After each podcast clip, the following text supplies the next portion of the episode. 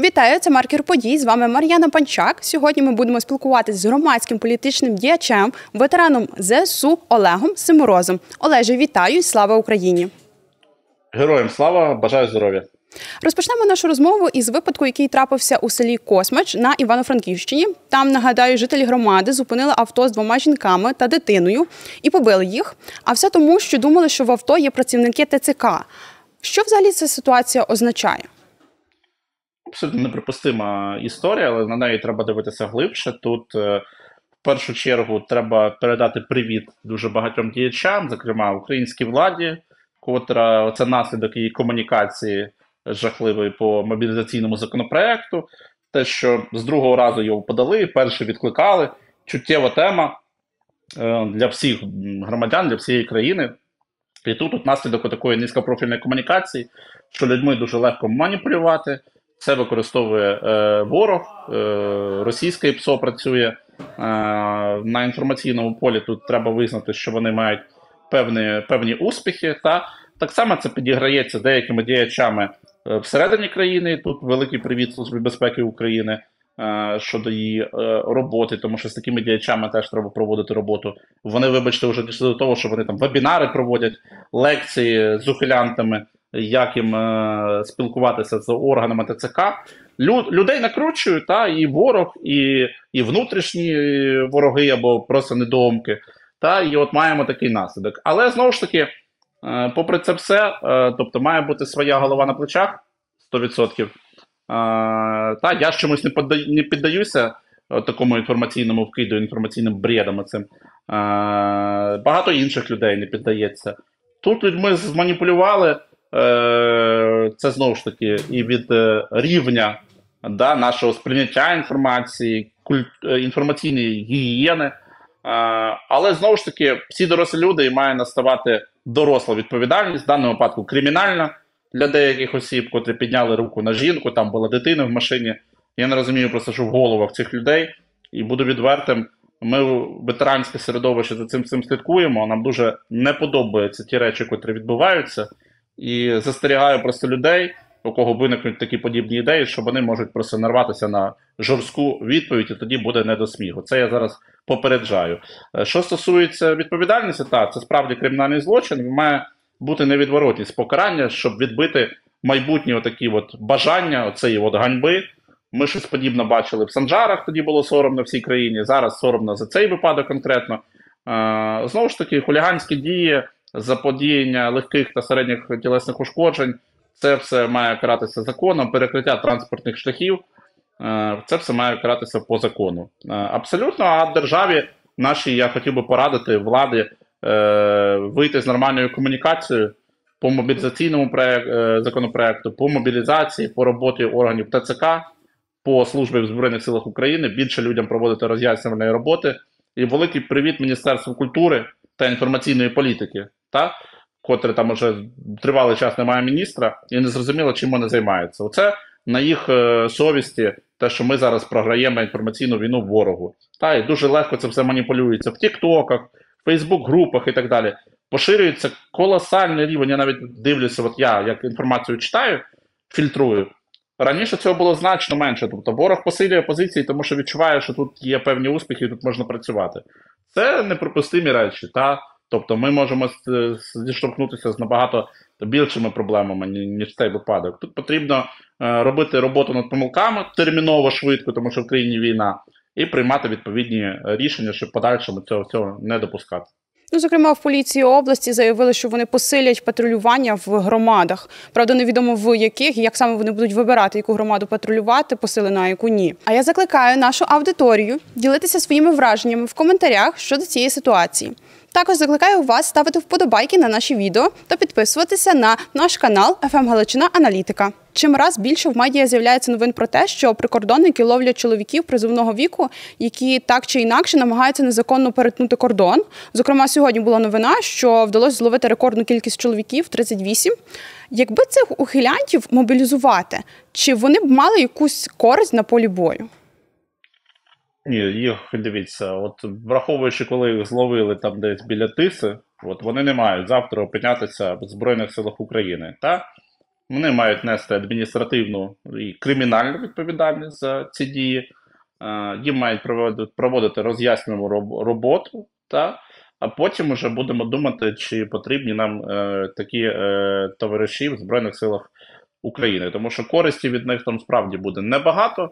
Набагато більше користі буде, якщо вони будуть платити штрафи, десь працювати на виправних роботах, е, якщо це адміністративна відповідальність, або при кримінальній відповідальності так само можна працювати е, на якихось мілких виробництвах. Хай там е, цим займаються. Вибачте, такі побратими не потрібні, котрі в першій же нагоді кинуть зброю. Ну або як в моєму випадку, коли я підірвався на протитанковій міні, то мене витягли мої хлопці. Це було на нулі. Е, І я дуже сумніваюся, що такі от мотиваційні товариші, котрі тису перепливають, е, врятували б мені життя, як зробили мої хлопці. Але знову ж таки, тут історія треба ділити. Та, Є відверті подонки, котрі просто тікають та перепливають. Є люди, котрі просто налякані. Е, це, зокрема, питання щодо знову ж таки, впирається все в інформаційну політику держави, влади. Е, щодо мобілізації, щодо служби в Збройних силах України, тому що є дуже багато е, неправильних речей, котрі відбуваються, котрі відомі громадськості, і люди потім бояться, люди потім не хочуть служити. Та це і дії командування, це і деякі несплановані операції і так далі, тому подібне. І робота ТЦК, е, котрі іноді перегибають, м'яко кажучи, палку і займаються вже відвертими нехорошими речима, злочинами. Та? Е, то тут, тут теж треба державі пропрацьовувати. Я впевнений, що більшість тих чоловіків, котрі зараз не мобілізовані, вони не ухилянти, вони е, або їм там не прийшла повістка, або ну просто вони не бажають служити, але якщо прийде повістка, вони підуть. Та я б не став би тут е, так жорстко та всім би вішати ярлики. Але ну, те, що ви задавали про цих от людей, котрих ловили, ну слухайте, ну. Я не знаю, як їх назвати. Якщо вони в такий час готові кидати країну, ну. По-перше, от такі люди, та я ще раз, не треба вони в Збройних силах України, хай несуть відповідальність. І не тільки країна має їм щось давати, а й вони тепер мають е, відповісти. Якщо вони країну в важкий такий час кинули, кинули захищати там свої родини і просто хочуть втікти, ну, це не так просто е, зробити. Хай тепер несуть відповідальність, працюють. Е, не знаю. У мене далі я буду вже якісь нехороші речі казати про них. Мені цього б не хотілося, але дуже негативно я ставлюся до них. Якщо брати до уваги ці дві історії, які ми з вами вже встигли обговорити, зокрема, випадки, коли були коли працівники ТЦК в буси затягували е, призовників, намагалися вручити їм таким способом повістку, як взагалі мотивувати людей вступати до лав Збройних сил України сьогодні саме? Так, тут же історія про те, що от той же законопроект е, новий щодо мобілізації. Чому, наприклад, я до нього там критично трошки ставлюся? Попри те, що мобілізація справді потрібна. Та? У нас є втрати, у нас є поранені, і нам потрібно для того, щоб протистояти такому чисельному е, ворогу, та, котрий в технічному стані е, досить підготовлений до бойових дій, щоб йому протистояти, щоб існувала взагалі держава. Е, нам потрібен, на жаль, мобілізаційний певний резерв. Е, і зараз е, ми дійшли до того, що, на жаль, мобілізацію треба буде продовжувати проводити. От в тому то історія, як їх мотивувати. Тобто, це ганебні речі, котрі треба. От Орану, зокрема, роботу ТЦК треба міняти, серйозно змінювати, реформувати. Дуже багато людей треба там звільняти, проводити кадрові зміни і загалом щоб повернути взагалі е, якусь довіру до цього державного органу.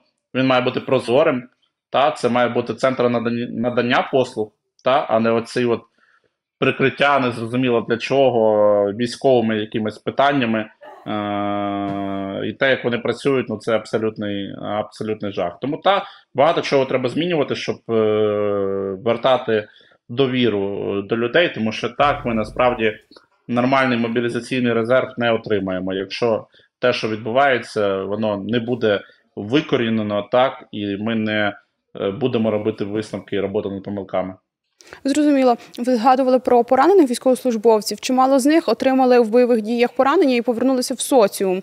Вони залишились без кінцівок і отримали різні травми. Які умови існують для людей з інвалідністю, і чи є вони зараз доступними в соціумі? Чи соціум облаштований для таких людей? Ну, от ви з таким спілкуєтесь, та в мене травматична ампутація висока обох нижніх кінцівок в результаті бойового поранення е, в ході виконання бойового завдання, пов'язане з захистом батьківщини на сході України. От я зараз звільнився зі Збройних сил, виписався з лікарні і живу зараз в місті Києві та в своєму рідному місті. Не пристосовано місто Київ, столиця України, та й в принципі більшість регіонів України. Абсолютно великі міста, я вже про маленькі не говорю. Абсолютно не пристосовані. Це це є ганьба, це є неповага до ветеранів. Я кажу, як є. У нас е, в Києві там бюджет складає понад 80 мільярдів гривень. У нас виділяються кошти на все, що тільки можна, на кампанії нашого там удареного мера, але не на інклюзивність, не на якісь зміни. І така ситуація по всій країні. Багато говоримо, багато говоримо про ветеранів, про повагу, знімаємо красиві соціальні реклами, а на ділі не можемо понизити бар'єри та якісь базові речі зробити. Я вже не говорю про щось про щось глобальне. У нас держоргани не пристосовані для е, людей з інвалідністю, які користуються, зокрема, кріслом колісним.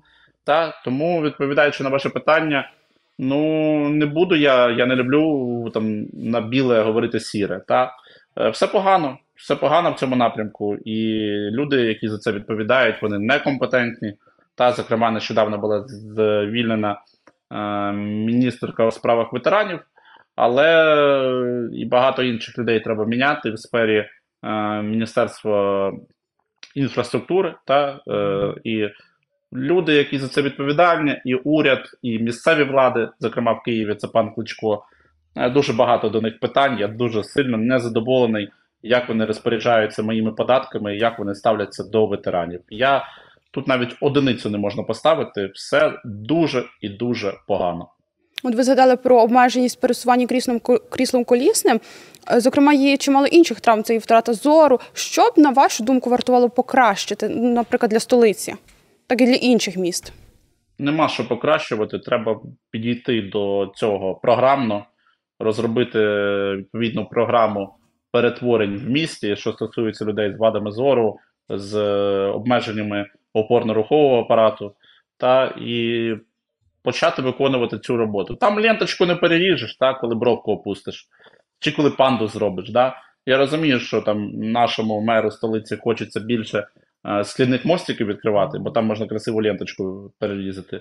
Але ну, я про е, своє місто ставлюся так, щоб в ньому подальшому хотілося жити.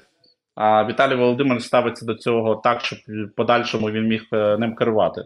От у нас от дві кардинальні різниці. Та е, Програму треба розробити і її виконувати. Цієї програми нема. Нема що змінювати.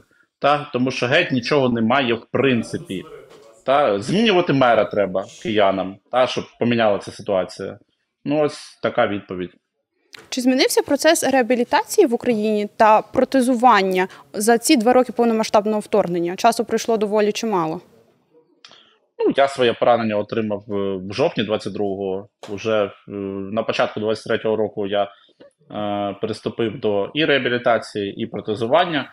Ну, протезування муж, мушу відмітити, воно непогане, та воно не таке, яке б хотілося в плані коли це складна ампутація, хотілося б трошки сучасніші протези з електронними колінними модулями. Та тут держава трошки обмежена по фінансовій е, частині компенсації. Але мушу відмітити, у нас дуже багато приватних маленьких підприємств, котрі дуже якісно роблять свою роботу. Та це західні комплектуючі, західні стопи, це західні колінні модулі. Але збирати, робити тут культіприймачі, збирати це все докупи, навчилися і досить якісно сфера послуг. Щодо реабілітації, ну рухаємося, але рухаємося повільно. Та Пробують відкривати якісь оновлювати реабілітаційні центри. Е, є приватні клініки, котрі простягають руку допомогу і беруть на реабілітацію людей. Але цього всього досить не вистачає. І те, що я бачу, у держави, у Збройних сил України, у медичних силах немає розуміння що за чим має йти. Тобто для мене очевидно, що після операції, після хірургії має йти реабілітація, а потім протезування. Це все взаємопов'язані невід'ємні речі.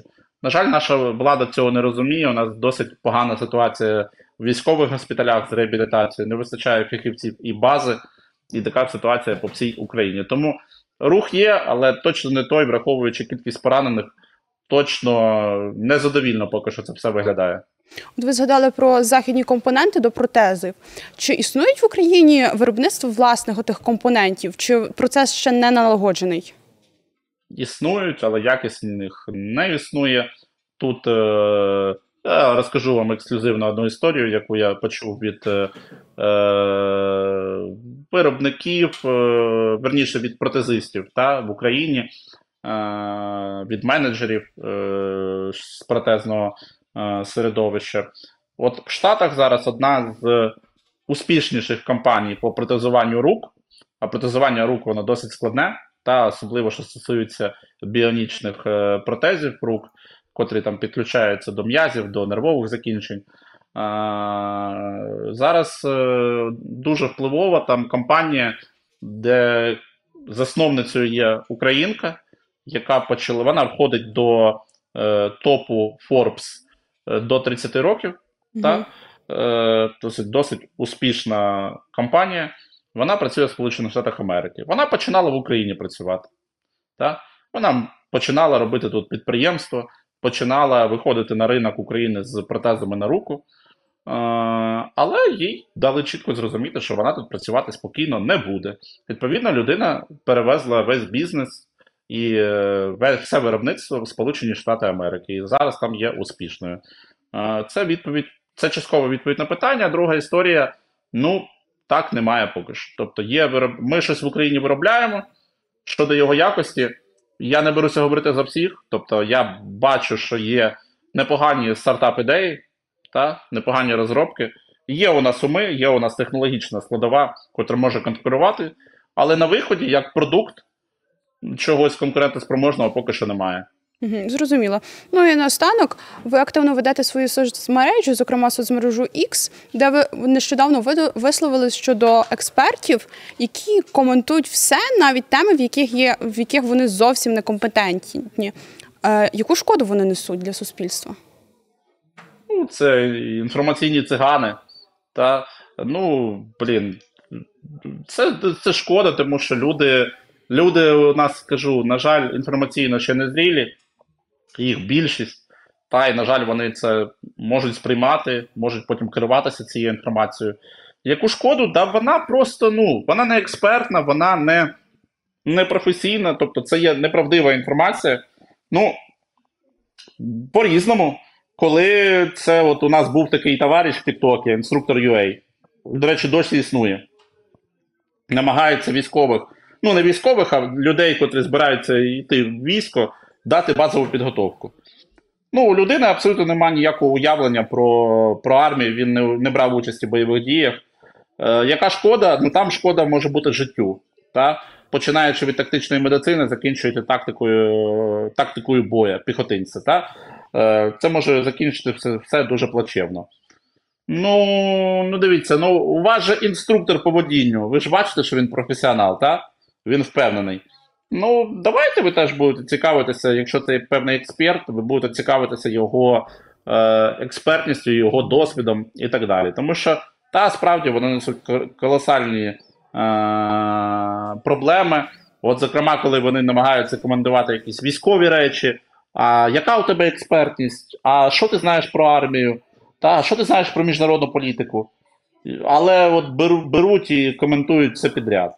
Е, Я хотів би, я просив би людей, глядачів, оце оце фільтрувати, цікавитися. Якщо ви бачите, вибачте, якогось товариша, котрий у нас вчора він військовий експерт, завтра він політичний експерт, післязавтра він там ще може, я не знаю, про шоу-бізнес коментувати. Е, ну, слухайте, я я думаю, що таких багатопрофільних товаришів слухати не треба.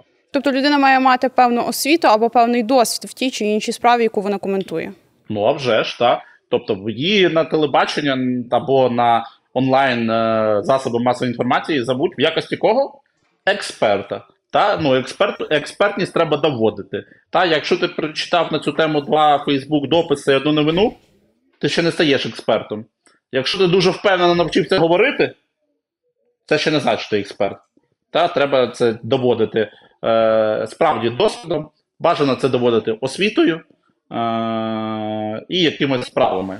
Фактажем, от тоді можемо говорити про якусь про якусь експертність. Так. Зрозуміло. Ну що ж, наша розмова добігла до кінця. А я нагадаю, моїм гостем був громадський політичний діяч та ветеран ЗСУ Олег Семороз. А розмову вела Мар'яна Панчак. Зичу вам всього хорошого. До зустрічі.